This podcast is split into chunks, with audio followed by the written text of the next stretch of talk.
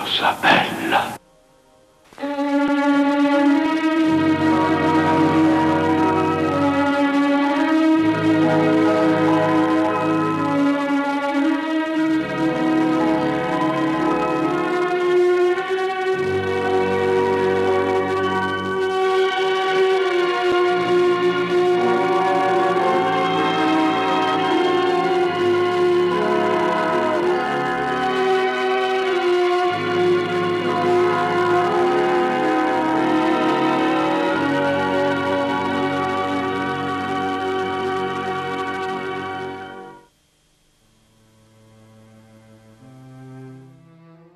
L'albero alle mie spalle è un indizio.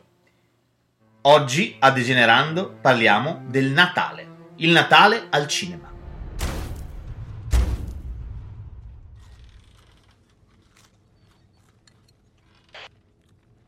We have Santa Claus.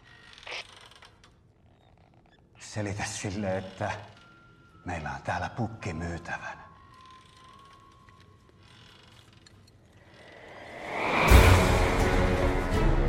He sees you when you're sleeping. He knows when you're awake.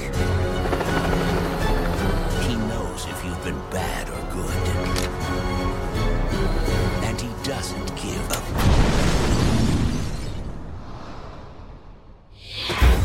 Rare Exports, A Christmas Tale. Cominciamo a parlare del Natale horror, il Natale insolito, il Natale un po' particolare. Poi piano piano ci addentreremo in altri tipi di Natale, però cominciamo con questo.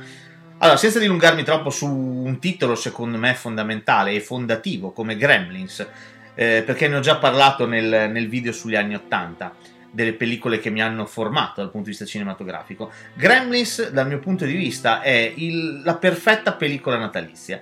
Perché il Natale c'entra, e c'entra tanto, ma contemporaneamente unisce il film per famiglie, lo stare insieme, con anche una problematica, un tono un po' horror, perché pensateci, i Gremlins non sono una figura particolarmente confortante, anzi assolutamente, sono terrificanti, perché fanno cose terrificanti, fanno cose cattive, fanno cose terribili, uccidono delle persone, quindi insomma una volta, soprattutto negli anni 80, si tendeva a far passare come film per famiglie anche film che avessero all'interno dei meccanismi molto diversi rispetto a quelli che troviamo nei film al giorno d'oggi.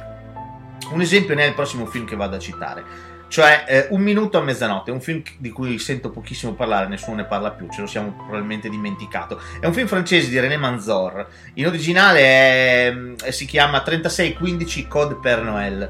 Ed è la storia di questo ragazzino, questo Thomas, che è ricchissimo e vive in un maniero, in un castello tutto suo, perché la madre possiede un grande magazzino, insieme al nonno, ed è solo la vigilia di Natale e aspetta Babbo Natale. Il problema è che non arriverà Babbo Natale, ma arriverà uno psicopatico, un vero e proprio psicopatico, vestito da Babbo Natale, gli ammazza il cane, gliene fa di ogni. E il piccolo Thomas combatterà contro Babbo Natale e alla fine l'avrà vinta per difendere il nonno. Insomma, ripeto e allargo il concetto che avevo detto prima. Anche questo è un film degli anni 80. Cosa succedeva negli anni 80? I film considerati per famiglia, anche qui c'è un ragazzino protagonista, e non era un film rated, non era un film vietato, lo potevano vedere tutti quanti, grandi e piccoli al cinema. La stessa cosa era Gremlins. Il tipo di cinema che si faceva allora era un tipo di cinema estremamente più libero, esattamente il contrario di quello che pensiamo ora. Cioè adesso pensiamo e siamo abituati a pensare che tutto quanto ci sia concesso e che il cinema sia molto più libero, che possa mostrare cose che una volta non si potevano mostrare. Non sono d'accordo, non è così.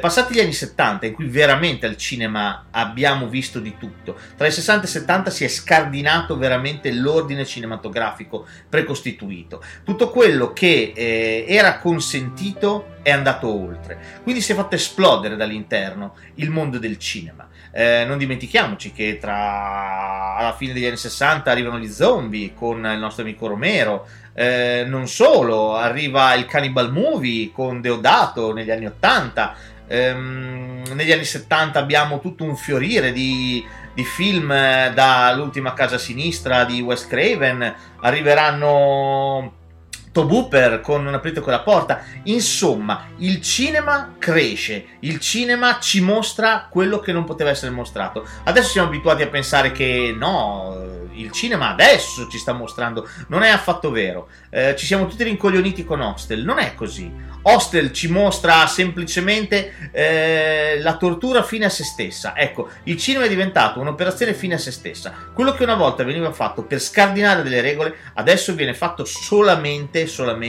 per mostrare qualcosina in più. La differenza è che tutti questi film, quelli che escono oggi, sono rated, cioè sono film che i bambini non possono vedere. Alla mia epoca i film nostri, come Gremlins, come Minuto a mezzanotte, potevamo vederli noi bambini, noi potevamo vederli e nessun genitore diceva nulla, andava bene così, non c'erano problemi. I Gremlins sono cattivissimi, sono bastardissimi, uccidono una vecchietta, che problema c'è?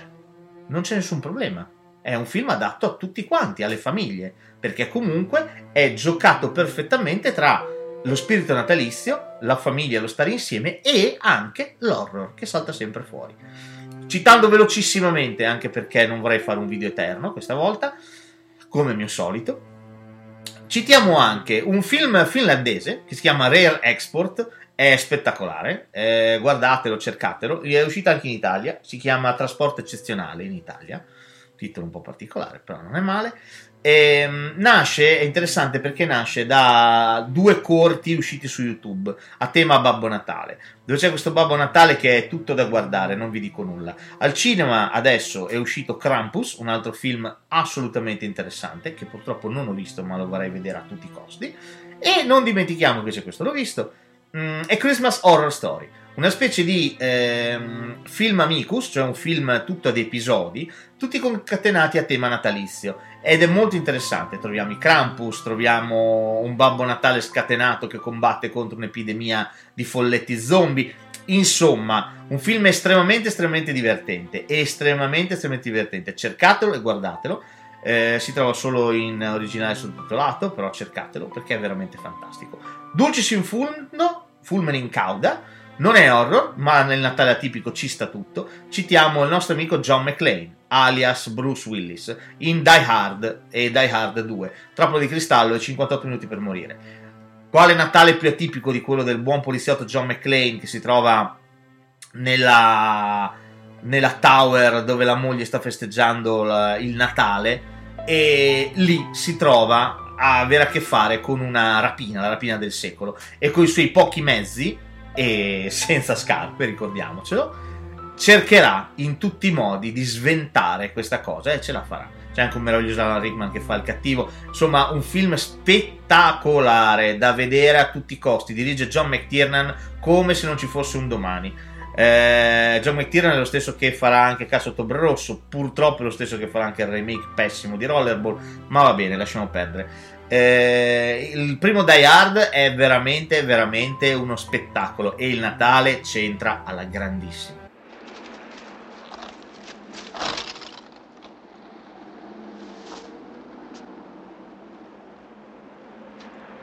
Io ci vedo e ho anche le gambe io, oddio, guardate, ho due gambe, riesco a camminare, Gesù! Miracolo, Gesù, grazie, che bello, non ci posso credere io.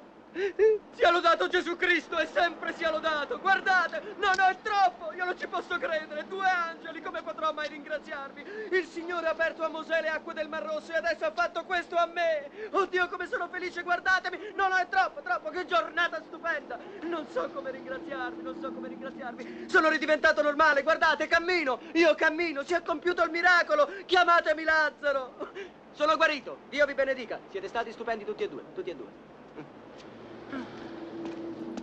E parliamo del Natale comico, quello che fa ridere, il Natale divertente. E partiamo da una pellicola a me particolarmente cara, cioè Una poltrona per due di John Landis. Ora, John Landis è un regista che ha toppato veramente poco nella sua vita, nel senso che un paio di scivoloni in carriera li ha pure fatti, ma uno che ti fa Animal House, The Blues Brothers e Un lupo mannaro americano a Londra, direi che può tranquillamente ritirarsi a vita privata e accudire i nipoti, perché ha fatto comunque il suo. Oltre a ciò ha fatto anche altre bellissime pellicole, Amore all'ultimo morso, questa Una poltrona per due, e tantissime altre, ridere per ridere. Insomma, John Landis è veramente uno dei padri fondativi della commedia americana, e stateci attenti, la commedia americana non è quello che vedete adesso, quello che osannate adesso, cioè tutto quello che è arrivato dopo American Pie e compagnia cantando, questa commedia scorretta, deriva da John Landis, nient'altro, solo che John Landis la faceva molto meglio. Non solo, tutta la nuova comicità di Judd Apatow, oppure attori come Will Ferrell, insomma tantissima gente che è venuta fuori proprio dalla scuderia di Judd Apatow e dal nato del Saturday Night Live, derivava sempre dalla comicità di John Landis. Ora, non che questi film siano brutti, ci mancherebbe, ma bisogna dire una cosa su John Landis: non sbaglia un tempo.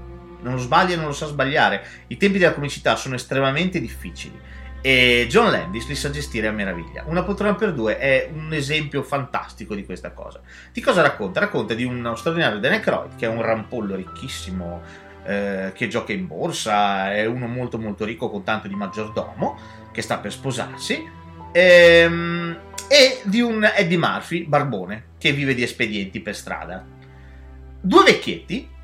Due meravigliosi vecchietti, due giganti dell'alta finanza, decidono di invertire i ruoli per vedere se, anche se uno squattrinato, un poveretto messo in condizioni di agio potrebbe cavarsela. Viceversa, se uno invece nato nell'agio, uno comunque di retaggio importante, messo nelle condizioni di povertà, potrebbe comunque cavarsela lo stesso. Questo è una specie di prova della teoria di Darwin, così vissuta sul momento. Il film è straordinario, vive di momenti e intuizioni e sequenze che rimangono nella storia del cinema. Non solo, è splendido il messaggio che passa. Landis attacca veramente l'alta finanza, attacca la borsa, attacca gli anni 80, perché gli anni 80 di questo erano intrisi di edonismo, erano intrisi di tutta una serie di logiche che mettevano l'affermazione personale al primo posto, un tipo di logiche che si sono imposte lentamente ma indissolubilmente, ed è quello che stiamo vivendo noi oggi, ecco. Quindi Una poltrona per due è un film a me carissimo. Parlando di film comici che riguardano il Natale, non è proprio un film comico, ma un film sentimentale, però ci tengo a citarlo, Love Actually. Love Actually secondo me è una commedia strepitosa. Sulla falsa riga di Notting Hill, cioè quel tipo di commedia inglese estremamente corretta, divertente, pulita, però in questo caso è un film corale. È un film che mette in scena una serie di caratteri estremamente ben definiti, e anche chi ha poco spazio all'interno della pellicola, perché la pellicola parla d'amore, tutti i tipi dell'amore possibili ed immaginabili, e il Natale è centrale. C'è l'amore corrisposto, l'amore non corrisposto, l'amore tra stranieri, c'è la presa in giro dell'amore, c'è l'impossibilità di amare, c'è l'amore tra fratello e sorella, c'è l'amore tradito con Emma Thompson e Alan Rickman. Insomma, tutti i tipi possibili di amore vengono indagati con una delicatezza meravigliosa da Richard Curtis, che è il regista di questo Love Actually, ed è un film da non sottovalutare, ve ne prego, guardatelo. È pieno di attori straordinari, c'è Liam Neeson, c'è Keira Knightley, non ricordo il nome, il protagonista di The Walking Dead, che guardatelo perché fa una parte completamente diversa da quello che siamo abituati a vederlo. Ed è un film strepitoso, divertentissimo. C'è un Billy Mack meraviglioso che fa, è fantastico, insomma, bellissimo, un film bello da vedere. Tra le pellicole recenti, giusto per citarne una che ho visto recentemente, si chiama Harold e Kumar, A Very Harold e Kumar Christmas. Ora, è un film assolutamente scorrettissimo. Vi basta sapere che, per esempio, c'è questa bambina che gira per tutto il film assumendo droghe di tutti i tipi, parte con la marijuana, arriva all'ecstasy, se le fa tutte, cocaina, è meraviglioso, ed è una bambina, una poppante, e il film è scorretto, è divertente, di quelli che piacciono a me. C'entra tanto il Natale, c'entra Babbo Natale che si beccherà una fucilata in testa a un certo punto, dai nostri protagonisti, ed è divertente. Parla di amicizia, parla di stare insieme, parla di quello che dovrebbero significare le feste. Ora lui sarà difeso in tribunale dal miglior avvocato di New York, che cercherà di dimostrare che Kris Kringle non è un esaltato. Nell'interesse della nostra compagnia, credo che tutti dovreste decidere prima che sia troppo tardi per lui, se credere o no in Babbo Natale.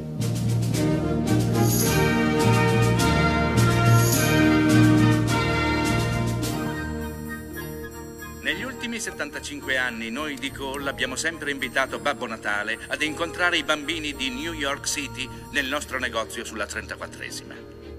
Cole crede senza riserve a Babbo Natale e lo aiuterà a tornare libero. Egli non ha fatto altro a nostro giudizio che servire i giovani e le famiglie di New York City e del mondo. Vi invitiamo a lottare con noi e a dare una risposta a questa semplice domanda. Voi credete o no a Babbo Natale?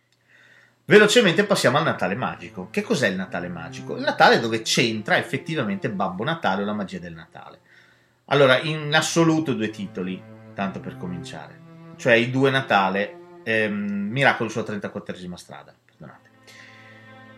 Come si fa a non citare questi due film? Sia quello del 57, sia il remake del 94. Quello del 57 è insuperabile, è meraviglioso, un film bianco e nero splendido, bisogna vederlo perché è veramente strepitoso, strepitoso. C'è una splendida Elizabeth Taylor che è bimba, ed è un film dove c'è questo vecchietto che dice di essere il Babbo Natale, che si trova a difendere la propria posizione in tribunale. Nel remake del 94, prodotto da quel mago che era John Hughes, per questo tipo di pellicole John Hughes è stato inarrivabile, sposta leggermente la cosa, nel senso che nella pellicola del 57 è manifesto che stiamo parlando di Babbo Natale, è assolutamente assodato, è così, è chiaro fin dall'inizio. Nel remake del 94 questa cosa non è così assodata, il vecchietto in questione sta in un ospizio, è anche come reagisce e come finisce dietro le sbarre, diciamo, è grazie a una collera che è estremamente umana. Quindi lui, sì, è vero, ha tanto del Babbo Natale, ma è anche tanto umano. Quindi questo Babbo Natale un po' distonico, diciamo, a me piace tantissimo. Nel secondo caso, nel remake, è interpretato da Richard Attenborough, che fa una parte, secondo me, ripeto, estremamente a metà tra la magia e anche la malattia mentale. Quindi è un film da vedere a tutti i costi, soprattutto per l'escamotage finale del come viene stabilito che lui sia Babbo Natale, perché nel primo film questa cosa manca. E guardatelo perché è un film che nelle feste non può mancare mai in assoluto. Poi parliamo del Grinch. Ora, il Grinch è un film di Ron Howard con Jim Carrey. Jim Carrey è un attore che può fare praticamente di tutto. A me convince di più personalmente quando fa parti drammatiche, perché trovo che sia più azzeccato quando fa parti drammatiche, però anche quando gigioneggia lasciandogli il campo a fare tutto quello che vuole, come nel Grinch, non è male. Il film è natalizio a palla. Intanto è tratto da un libro del Dr. Seuss. Il Dr. Seuss è quello che ha fatto anche Il gatto col cappello matto, è quello che ha fatto l'Lorax, è quello che ha fatto un sacco di libri per l'infanzia disegnati splendidamente, e la morale che viene fuori dai suoi libri, c'è anche Ortone tra i suoi libri ed è meraviglioso Ortone. L'altra cosa splendida è che sono tutti quanti in rima. Quindi riscoprite il Dr. Seuss, perché ci sono delle cose che sono meravigliose, tipo prosciutto e uova verdi. Io penso che sia una storia, a mio avviso, tra le più belle che io abbia mai letto nella mia vita, in assoluto. Oppure gli snici, a mio avviso, è meraviglioso. Chiusa parentesi su Dr. Seuss, che come forse avete capito mi piace parecchio e amo leggerlo a mia figlia. Detto questo, il Grinch è un film che funziona, è un film con Natale in ogni angolo.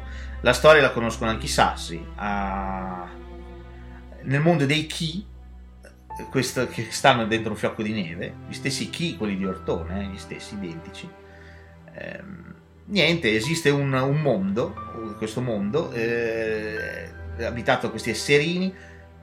Vicino a loro, su un monte, isolato da tutto e da tutti, esiste il Grinch, che è un essere verde, e con il cuore più piccolo del normale, e non ama il Natale, perché i chi invece amano il Natale e festeggiano il Natale in continuazione. E il Grinch ricorderà a tutti quanti chi che cosa sia in realtà il Natale, che non è doni, non è regali, ma è stare insieme, e lui stesso gioverà, a lui stesso gioverà questa cosa. Quindi è un film bello, sinceramente un bellissimo film, guardatelo e recuperatelo, perché è un filmone il Grinch, non si può dire niente, il Grinch è veramente un filmone. Alfred, il fatto è che tu sei l'unica persona senza responsabilità, senza famiglia, l'unica che vive da sola. Ma io non vivo solo. Non vivi da sola? No, sono 10 anni che coabito. Oddio, ma allora ci sono dei segreti fra di noi. Sono 10 anni che stai con una donna e non ci dici niente. Ma chi è? Che fa? Come si chiama? Si chiama Mario e fa il vigilante. Ma... Oddio. Mauro e Monica, andate a giocare in cucina per piacere. È arrivato Girolimoni. Ma e in tutti questi anni non ti sei mai confidato con le tue sorelle, con tuo fratello? Ma com'è successo, Alfredino, eh? Com'è che è venuta fuori questa tua diversità? Cosa vuoi che ti dica? A un certo momento mi sono accorto che mi piaceva il cazzo. Alfredo, ti prego. Ma perché, scusa? Cosa vi aspettavate da un bambino cresciuto da un padre succube e da una madre iperprotettiva, eh? Cosa vi aspettavate? Alfredo, ti prego, mamma e papà potrebbero rientrare da un momento all'altro. Bene, così finalmente lo sapranno pure loro che cosa sono stati capaci di fare. Perché, scusa, io non sono mica una mezza femmina e non siamo nate dagli stessi genitori. Alessandro, per favore, eh? Tu non sarai frocio. Però è meglio che stai zitto, eh? Oh, e veniamo a qualcosa di un po' dolente. Il Natale italiano.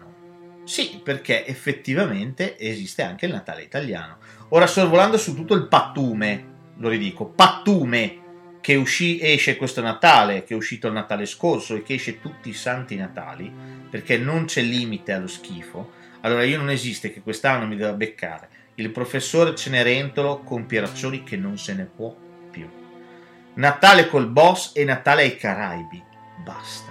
Se vedete la pubblicità, basta il trailer di Natale col boss e vi cadono le braccia, vi cadono le braccia, non c'è niente da fare, è recitato in un modo, io credo che se mi metto io a recitare recito meglio, eppure sono lì le Greg, cioè, ma io non capisco la deriva. Non parliamo di Natale dei Caraibi, dove pure Argentero si è buttata dentro a sta cosa, io non so, nei parenti, io non gli farei dirigere nemmeno una recita parrocchiale, figuriamoci un film con De Sica che ormai ha 100 anni, non si può.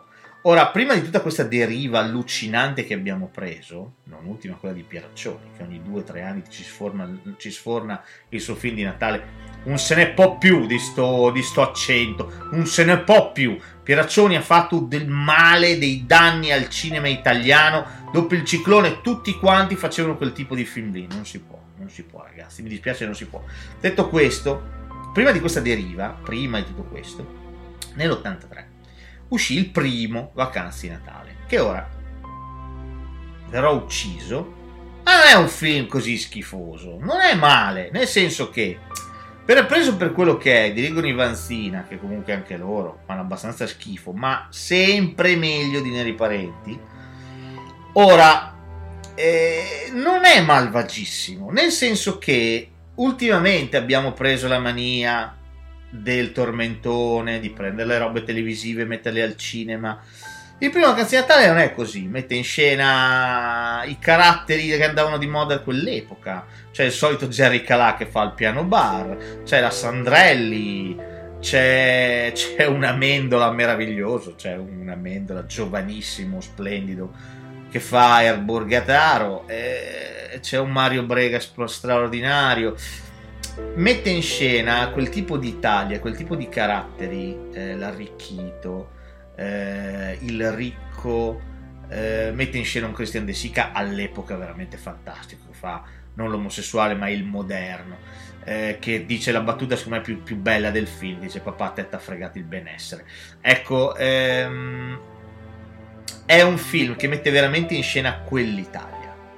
Dopo prenderà, questa cosa purtroppo una via deviata e deviante, perché dopo i film assomiglieranno sempre di più al loro pubblico e il pubblico smetterà di riflettere, perché il pubblico andrà a vedere solo quello che gli dice la televisione, e quindi sarà un loop cinema, tv, pubblico, stessa cosa, quindi diventerà veramente un'operazione sterile e triste. Però il primo film riflette un pochino sulla nostra Italia, su quei caratteri che l'hanno composta, quindi insomma non mi dispiace come film, o perlomeno come esperimento antropologico. Ma il vero film, a mio avviso, di Natale italiano è un film di Mario Monicelli e si chiama Parenti Serpenti. Ora, a mio avviso Parenti Serpenti è un film straordinario, di una cattiveria. Se penso adesso, un film simile non glielo farebbero mai fare a nessuno, perché è un film che demolisce ogni cosa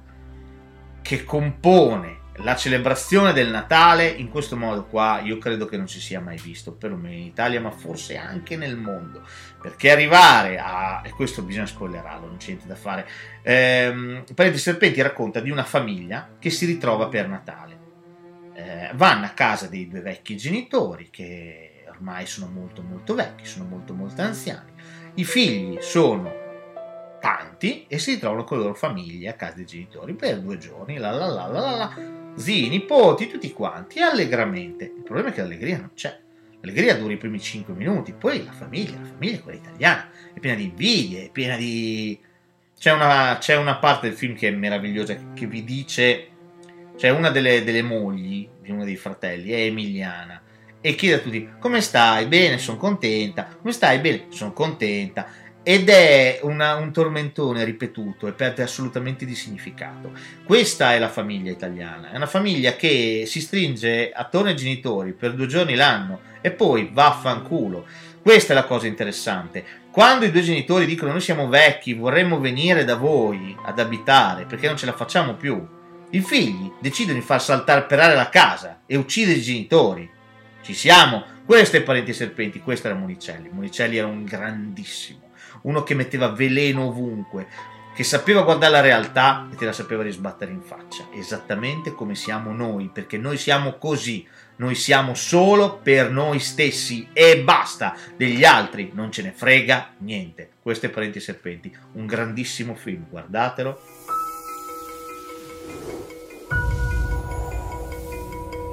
Abbiamo tanti nomi e prendiamo tante forme diverse.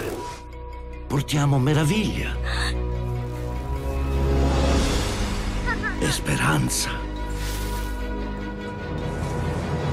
Portiamo gioia e sogni. Siamo Sandman, la fata del dentino, il coniglietto di Pasqua e Babbo Natale. E abbiamo poteri più grandi di quanto possiate immaginare.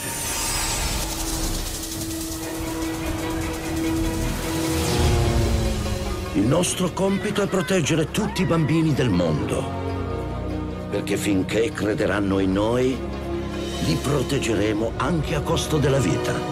Oh, e dopo questa botta di cattiveria con Monicelli, abbassiamo poi i toni e parliamo del Natale animato. Sì, perché a Natale il cartone animato non può mancare mai. Ora, quando ero piccolo io si aspettava il Natale perché si aspettava il film della Disney, perché di cartoni animati uno ne facevano l'anno, se t'andava bene 2, uno a Pasqua pure, ma di solito era un classico che riusciva, quindi pochissima roba. Adesso invece che l'animazione è diventata molto trendy e piace tanto, e tutti quanti si mette a fare l'animazione, la 20th Century Fox, la Blue Studios, la Sony, c'ha la Sony Animation, poi finalmente sono arrivati in Italia i film dello studio Ghibli, del grandissimo Miyazaki, se Dio vuole, non solo, poi dopo c'è la Pixar, poi c'è la Disney, poi c'è tutta una serie di film animati che fanno cagare, che vengono dal Belgio, dall'Andalusia, da ovunque, e il genitore poveretto si deve prendere il figlio, perché fanno ovviamente 8000 trailer di queste cose, e va a vedere monnezze che non stanno né in cielo né in terra.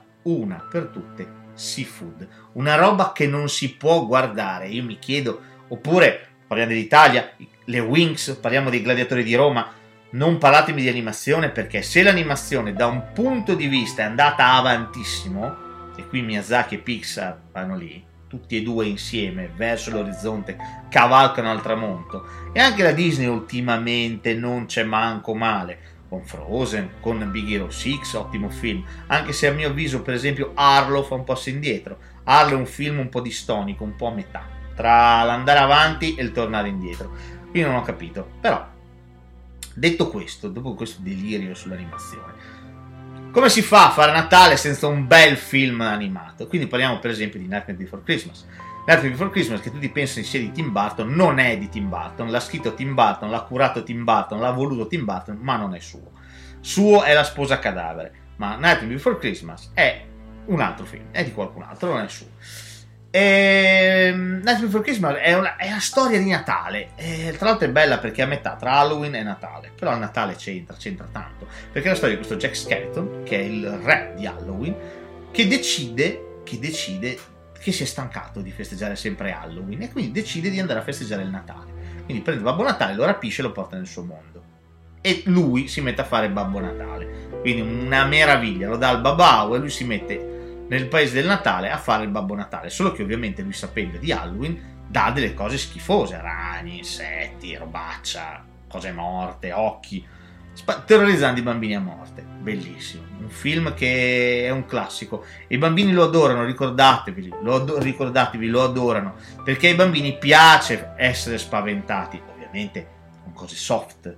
Okay. Non circondateli solamente di zucchero filato, questi bambini. La paura è importante, la paura fa crescere, la paura ci è utile, perché la affrontiamo, la vinciamo e la superiamo. A questo serve la paura, e aver paura al cinema è fondativo, è una cosa che non possiamo eliminare, quindi paura al cinema. Detto questo, parliamo anche del Figlio di Babbo Natale. Il Figlio di Babbo Natale per me è un film straordinario, divertentissimo. Già la prima sequenza con gli elfetti che fanno tipo Mission Impossible, e poi il personaggio dell'elfo che riesce a chiudere qualsiasi pacchetto con 3 pezzettini di scotch. È meraviglioso. Della storia di Arthur, questo figlio minore di Babbo Natale. Babbo Natale sta per andare in pensione, ma in realtà non vuole sapere di andare in pensione. E in mezzo a questa diatriba, dove c'è il figlio più grande che dovrebbe subentrare, arriva Arthur, che decide invece di salvare il Natale di una bambina, perché tutti in mezzo a questo marasma hanno dimenticato di consegnare un dono, una bicicletta, a una bambina. E quindi Arthur decide di prendere la vecchia cara slitta, come si diceva una volta, partire col nonno e andare a consegnare il regalo alla bambina. Film strepitoso. Chiudo con un film della DreamWorks che si chiama Le 5 leggende. Ora, Le 5 leggende, che è prodotto da Guillermo del Toro, e non è un caso, perché Guillermo del Toro è un regista straordinario, è un bellissimo film che mette insieme Babbo Natale, La Fatina dei Denti, Jack Frost, Il Coniglietto di Pasqua e L'Omino dei Sogni, cioè le 5 leggende, e le fa combattere contro Peach, contro l'Uomo Nero. Anche questo è un film che può far paura, ed è per questo che è un film molto molto importante. Quindi è un film straordinario, guardatelo, perché Le 5 leggende, a mio avviso, è un film di una bellezza esagerata. C'è dentro il Natale, c'è il sogno, c'è tutto, c'è l'infanzia, c'è la vera infanzia che prepotentemente prende il sopravvento sul film e lo fa proprio. Quindi è un trionfo di ogni cosa, un film bellissimo, Le 5 leggende, da vedere. È la vigilia di Natale! È l'unica notte in cui siamo tutti più gentili, noi siamo più disposti a sorridere, noi diamo un po' di più per un paio d'ore una volta all'anno, noi siamo le persone che abbiamo sempre sperato di riuscire ad essere. È un miracolo, è davvero una specie di miracolo, perché accade ogni vigilia di Natale. E se non approfitterete di questo miracolo sarà la fine per voi, e so di cosa sto parlando. Voi dovete fare qualcosa, dovete cogliere questa opportunità, dovete farvi coinvolgere. Ci sono persone per le quali certi miracoli non si realizzano. C'è gente che non ha da mangiare a sufficienza, gente che ha freddo. Voi potete uscire e dire ciao a questa gente, prendere una vecchia coperta dall'armadio e dire tieni, preparare un panino e dire oh, a proposito, tieni! L'ho capito ora. E se voi date, allora potrà accadere, allora il miracolo accadrà a voi. Non solo i poveri e gli affamati, tutti quanti devono godere di questo miracolo, e può accadere stanotte per tutti voi. Se voi credete in questa verità, il miracolo accadrà e allora vorrete che accada ancora domani. Non sarete uno di quei bastardi che dicono il Natale viene una volta all'anno ed è una frode. Non è vero! Può accadere ogni giorno, voi dovete desiderare questa sensazione. E se vi piace, se la desiderate, ne diventerete avidi. La desidererete ogni giorno della vostra vita. E questo può accadervi. Io ci credo ora. Io credo che questo mi accadrà ora. Sono pronto per questo. È grandioso. È una bella sensazione. È la sensazione migliore che ho provato negli ultimi tempi. Stiamo per finire. Parliamo di Canto di Natale. Sì, perché la storia più famosa di Natale è il Canto di Natale di Charles Dickens. Ora, io credo che siano state fatte 8500 versioni di questa storia. Veramente 8500. C'è il Canto di Natale di Barbie, c'è quello con Albert Finney tutto cantato che si chiama Scrooge. Chiunque ha fatto la propria versione. Anche quando parlavano d'altro, parlavano del Canto di Natale. Addirittura nelle serie televisive per bambini c'è il Canto di Natale. Non so se guardate i Thunderman, c'è la versione del Canto di Natale di casa Thunderman. Quindi è ovunque questa storia. Perché? Perché è una storia splendida. È una storia splendida, anche qui fondativa. Anche qui c'è tutto, c'è l'infanzia, Natale passato, c'è il presente, il saper apprezzare quello che abbiamo, e c'è il futuro, e qui c'è la paura. E la paura ritorna sempre e comunque, perché il Natale dei fantasmi futuri, in tutte quante le versioni, questo va detto, anche quelle a cartoni animati, è sempre spaventoso, è sempre reso come una cosa estremamente spaventosa. Quindi, ecco, al di là dell'ultima versione di Zemeckis, che non è male assolutamente, guardatela. I miei tre film preferiti che mettono in scena il Canto di Natale sono presto detti: il Canto di Natale di Topolino, che è il primo che ho visto in assoluto quando ero bambino, bellissimo, dura 20 minuti, si trova anche su YouTube se avete voglia, ed è straordinario perché c'è tutto, c'è Zio Paperone che fa Zio Paperone e fa Scrooge, e c'è il piccolo Timmy e c'è tutto quanto. È un film toccante, è un film d'animazione a mio avviso bellissimo, quindi guardatelo perché veramente vi smuoverà qualcosa. Poi c'è una versione degli anni 80 che si chiama Scrooged in originale, ma in italiano siamo abituati a conoscere come SOS Fantasmi con Bill Murray. Ora, SOS Fantasmi per me è un film strepitoso, bellissimo, perché mette sì in scena la vecchia storia del Canto di Natale, ma la attualizza tanto, la sposta agli anni 80, quindi la sposta in pieno edonismo, la sposta in piena TV spazzatura, perché lui è un produttore televisivo che dirige una TV molto importante e sta facendo il palinsesto della vigilia di Natale. In mezzo a questo, in mezzo alla spietatezza di quest'uomo, arriva ovviamente tutta la storia del Canto di Natale, quindi i tre fantasmi canonici che lo porteranno nel passato, gli faranno vivere il presente e lo porteranno nel futuro, fino a farlo cambiare. Io credo che il discorso finale, gli ultimi 10 minuti di film di Bill Murray, in cui lui si converte e parla a tutti quanti, sia veramente qualcosa di toccante, e parla davvero del Natale e dice quello che forse voleva dire Dickens, ma nelle sue pagine non esce, o perlomeno non è mai stato raccontato al cinema. E molto esplicitamente quello che fa Bill Murray è invitare la gente a prendere, a uscire, prendere una coperta e darla a chi non ce l'ha, prendere un panino e darlo a chi non ce l'ha, e dare e donare, perché questo è il Natale. Quindi tutto quello che rimaneva sotteso nelle altre versioni qui è estremamente manifesto, ingenuamente manifesto, ed è un bene, va bene così, va bene veramente così, perché così deve essere. Quindi a mio avviso una versione bellissima del Canto di Natale, che forse sarebbe piaciuta anche a Dickens, intanto perché è abbastanza bastarda, ci sono battute molto molto fulminanti. È divertente, estremamente divertente, perché tutta la prima parte è veramente divertentissima. Bill Murray è perfetto, ha la faccia giusta, ha l'interpretazione giusta, addirittura c'è anche la morte, riusciamo a sfiorare anche la morte, perché uno dei personaggi dei barboni morirà.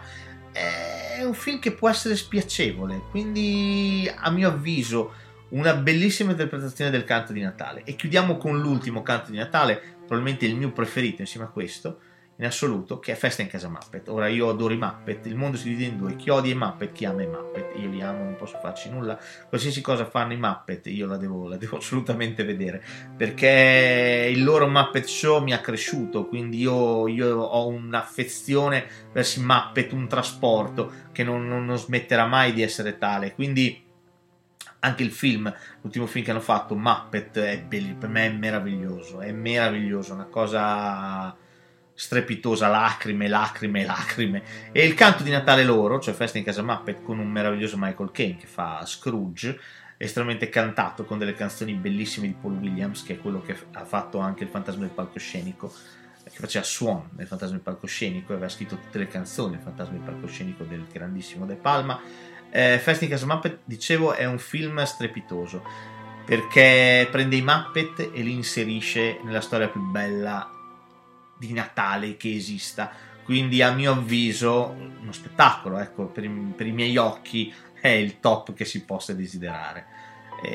Vedo anche agli occhi di mia figlia che questa cosa piace tanto, è la sua storia preferita, anche la sua, quindi questa cosa mi fa solo piacere, perché vedo che ai bambini comunque questa cosa arriva tanto. E ricordiamolo sempre, comunque Natale è il canto di Natale, è veramente dare, è questo, è il Christmas Carol, ci dice questo, che Natale non sono i regali, non sono i doni, è tutto accessorio, quello che importa è ricordarci di chi ha meno e dar loro qualche cosa.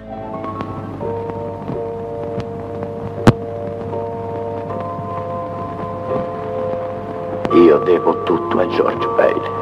Aiutalo tu, Signore.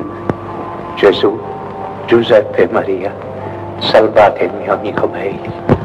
Aiuta mio figlio, Signore, stanotte. George non ha mai pensato a se stesso, ecco perché nei guai.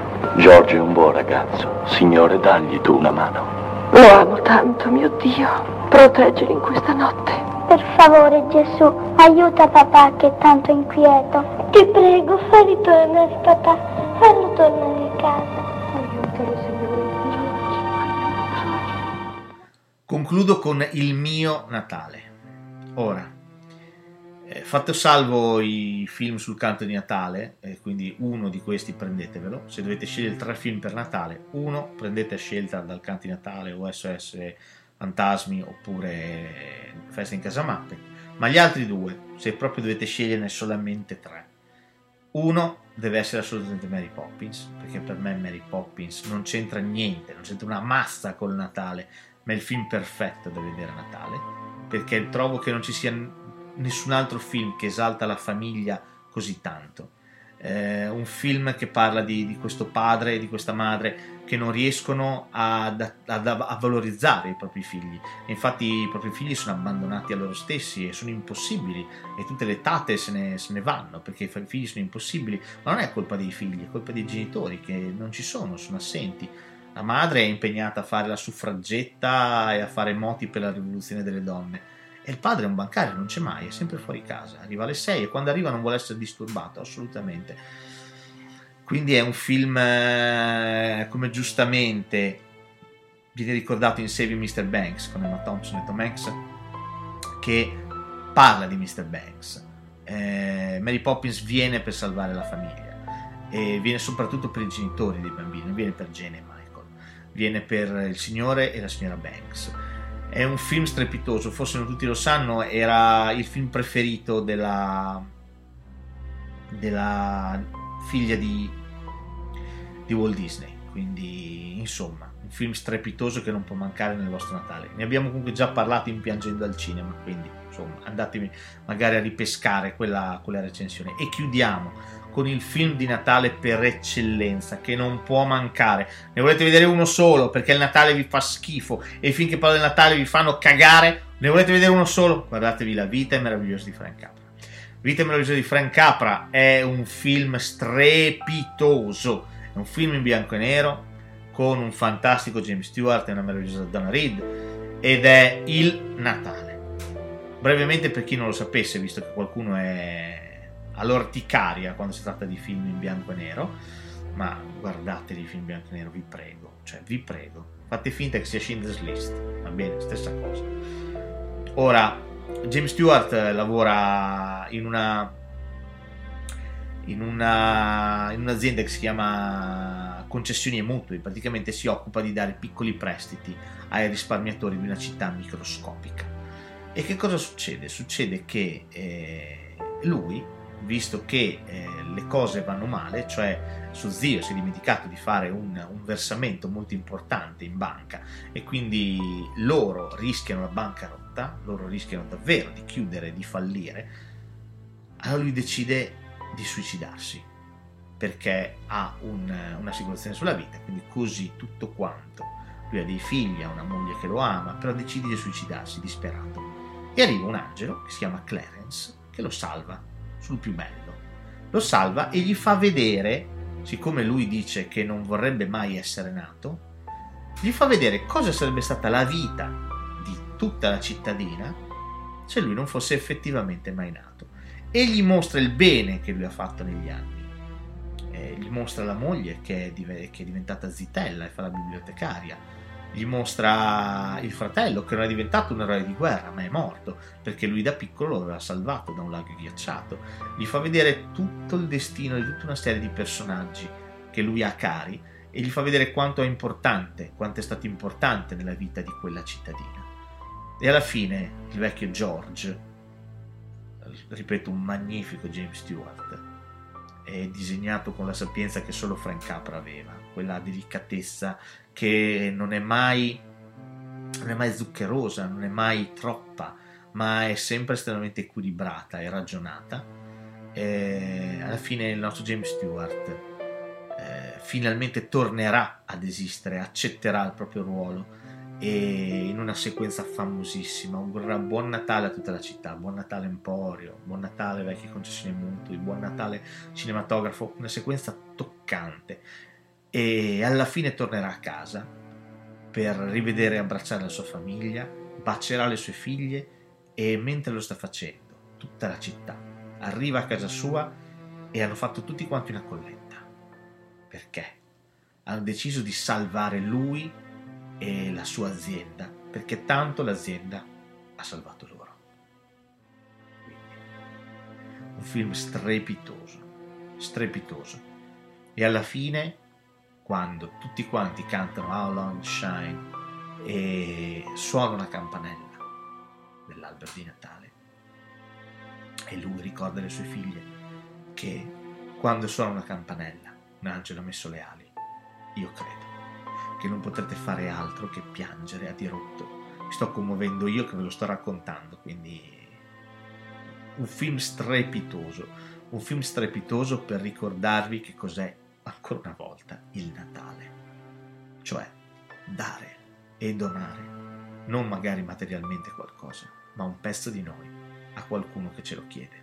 E con questo davvero davvero buon Natale a tutti, a quei tre che vedono questi video, ma lo stesso e comunque buon Natale a tutti voi.